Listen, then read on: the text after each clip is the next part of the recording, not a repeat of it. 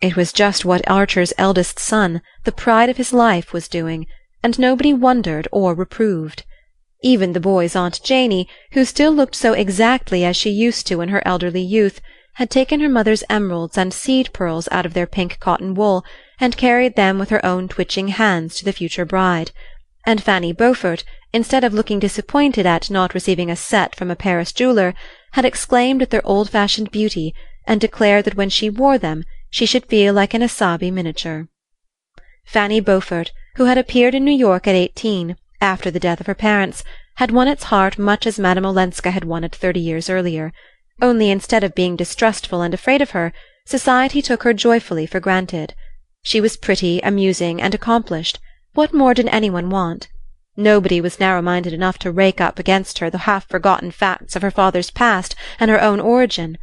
Only the older people remembered so obscure an incident in the business life of New York as Beaufort's failure, or the fact that after his wife's death he had been quietly married to the notorious Fanny Ring, and had left the country with his new wife, and a little girl who inherited her beauty.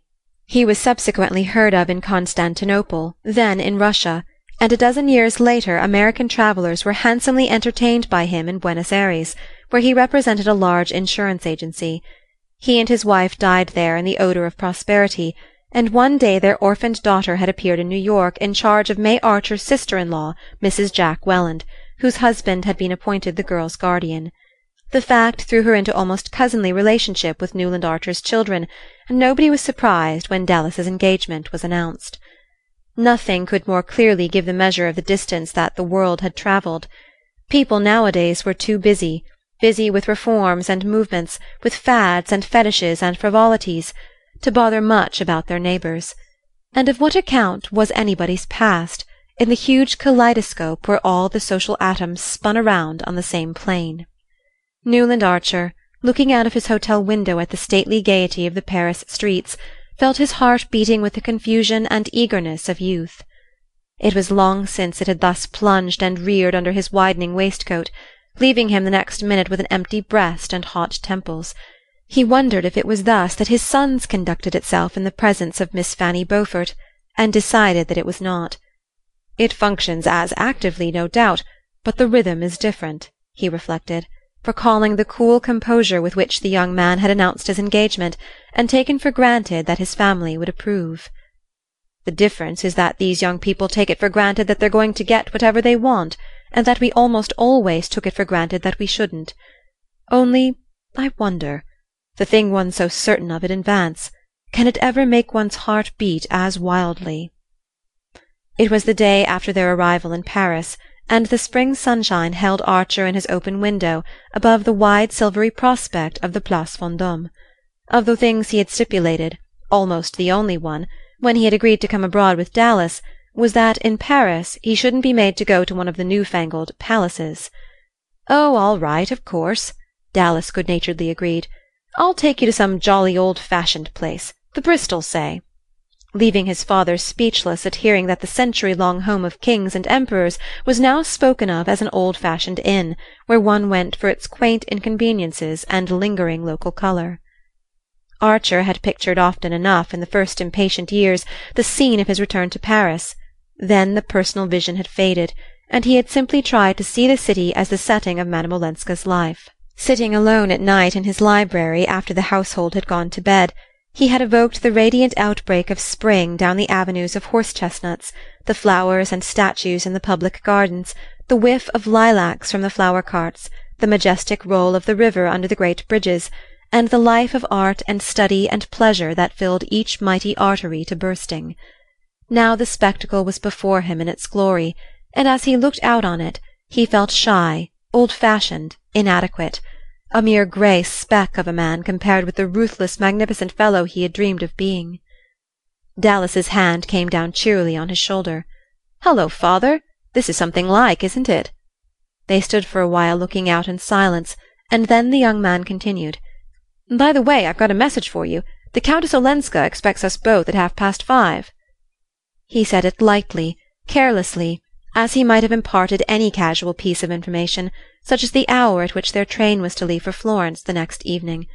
Archer looked at him, and thought he saw in his gay young eyes a gleam of his great grandmother Mingott's malice. "Oh, didn't I tell you?" Dallas pursued. "Fanny made me swear to do three things while I was in Paris get her the score of the last Debussy songs, go to the Grand Guignol, and see Madame Olenska. You know she was awfully good to Fanny when Mr. Beaufort sent her over from Buenos Ayres to the Assumption. Fanny hadn't any friends in Paris, and Madame Olenska used to be kind to her and trot her about on holidays. I believe she was a great friend of the first Mrs. Beaufort's. And she's our cousin, of course, so I rang her up this morning before I went out, and told her you and I were here for two days and wanted to see her." Archer continued to stare at him. "You told her I was here?" "Of course. Why not?" Dallas's eyebrows went up whimsically. Then, getting no answer, he slipped his arm through his father's with a confidential pressure. "I say, father, what was she like?" Archer felt his color rise under his son's unabashed gaze. "Come, own up. You and she were great pals, weren't you? Wasn't she most awfully lovely?" "Lovely?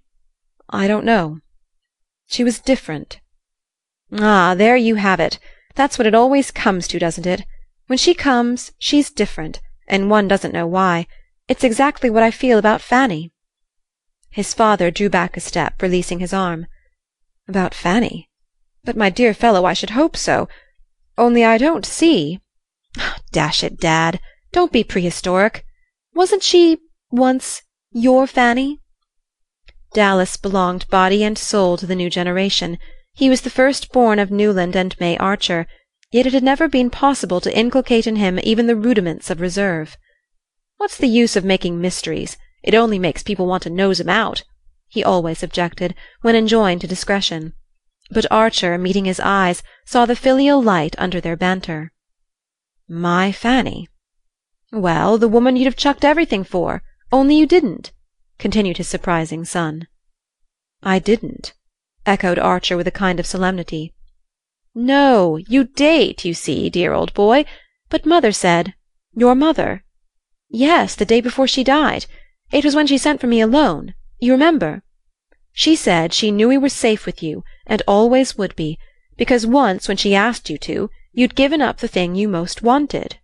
Archer received this strange communication in silence. His eyes remained unseeingly fixed on the thronged sunlit square below the window. At length he said in a low voice: "She never asked me." "No, I forgot. You never did ask each other anything, did you? And you never told each other anything. You just sat and watched each other, and guessed at what was going on underneath. A deaf and dumb asylum, in fact.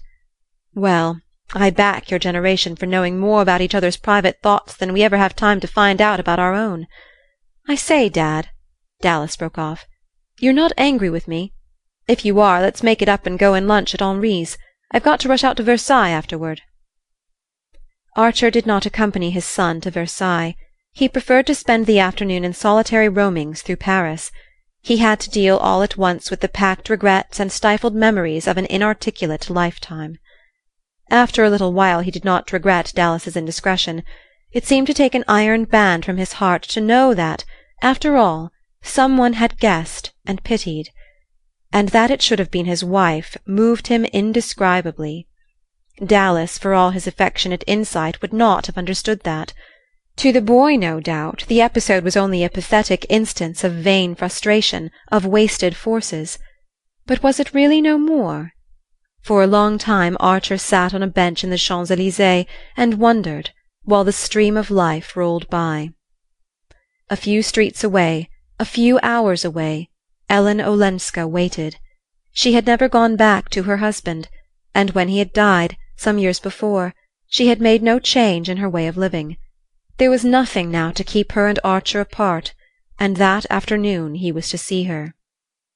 He got up and walked across the Place de la Concorde and the Tuileries Gardens to the Louvre. She had once told him that she often went there, and he had a fancy to spend the intervening time in a place where he could think of her as perhaps having lately been. For an hour or more he wandered from gallery to gallery through the dazzle of afternoon light, and one by one the pictures burst on him in their half forgotten splendor, filling his soul with the long echoes of beauty. After all, his life had been too starved. Suddenly, before an effulgent Titian, he found himself saying, "But I'm only fifty-seven," and then he turned away. For such summer dreams it was too late, but surely not for a quiet harvest of friendship, of comradeship, in the blessed hush of her nearness. He went back to the hotel where he and Dallas were to meet, and together they walked again across the Place de la Concorde and over the bridge that leads to the Chamber of Deputies. Dallas, unconscious of what was going on in his father's mind, was talking excitedly and abundantly of Versailles. He had had but one previous glimpse of it, during a holiday trip in which he had tried to pack all the sights he had been deprived of when he had had to go with the family to Switzerland, and tumultuous enthusiasm and cocksure criticism tripped each other up on his lips. As Archer listened, his sense of inadequacy and inexpressiveness increased. The boy was not insensitive, he knew, but he had the facility and self-confidence that came of looking at fate not as a master but as an equal. That's it. They feel equal to things. They know their way about, he mused, thinking of his son as the spokesman of the new generation which has swept away all the old landmarks, and with them the signposts and the danger signal. Suddenly Dallas stopped short grasping his father's arm. "Oh, by Jove!" he exclaimed. They had come out into the great tree planted space before the Invalides. The dome of Mansart floated ethereally above the budding trees and the long grey front of the building, drawing up into itself all the rays of afternoon light; it hung there like the visible symbol of the race's glory. Archer knew that Madame Olenska lived in a square near one of the avenues radiating from the Invalides and he had pictured the quarter as quiet and almost obscure, forgetting the central splendor that lit it up. Now, by some queer process of association, that golden light became for him the pervading illumination in which she lived. For nearly thirty years her life, of which he knew so strangely little, had been spent in this rich atmosphere that he already felt to be too dense and yet too stimulating for his lungs. He thought of the theatres she must have been to, the pictures she must have looked at, the sober and splendid old houses she must have frequented, the people she must have talked with, the incessant stir of ideas, curiosities, images and associations thrown out by an intensely social race in a setting of immemorial manners; and suddenly he remembered the young Frenchman who had once said to him, "Ah, good conversation! There is nothing like it, is there?" Archer had not seen Monsieur Riviere or heard of him for nearly thirty years and that fact gave the measure of his ignorance of Madame Olenska's existence. More than half a lifetime divided them, and she had spent the long interval among people he did not know, in a society he but faintly guessed at, in conditions he would never wholly understand. During that time he had been living with his youthful memory of her, but she had doubtless had other and more tangible companionship.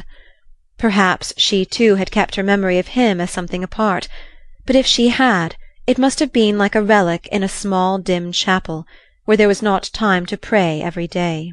They had crossed the Place des Invalides and were walking down one of the thoroughfares flanking the building. It was a quiet quarter, after all, in spite of its splendor and its history, and the fact gave one an idea of the riches Paris had to draw on, since such scenes as this were left to the few and the indifferent. The day was fading into a soft sunshot haze, pricked here and there by a yellow electric light and passers were rare in the little square into which they had turned. Dallas stopped again and looked up. "It must be here," he said, slipping his arm through his father's with a movement from which Archer's shyness did not shrink, and they stood together looking up at the house. It was a modern building, without distinctive character, but many windowed, and pleasantly balconied up its wide cream-colored front. On one of the upper balconies, which hung well above the rounded tops of the horse chestnuts in the square, the awnings were still lowered, as though the sun had just left it. "I wonder which floor," Dallas conjectured, and moving toward the porte cochere he put his head into the porter's lodge and came back to say, "The fifth. It must be the one with the awnings." Archer remained motionless, gazing at the upper windows as if the end of their pilgrimage had been attained. "I say, you know, it's nearly six his son at length reminded him. The father glanced away at an empty bench under the trees. "I believe I'll sit there a moment," he said. "Why? Aren't you well?" his son exclaimed. "Oh, perfectly. But I should like you please to go up without me."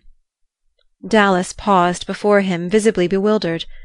"But I say, Dad, do you mean you won't come up at all?" "I don't know," said Archer slowly. If you don't, she won't understand." "Go, my boy. Perhaps I shall follow you." Dallas gave him a long look through the twilight. "But what on earth shall I say?"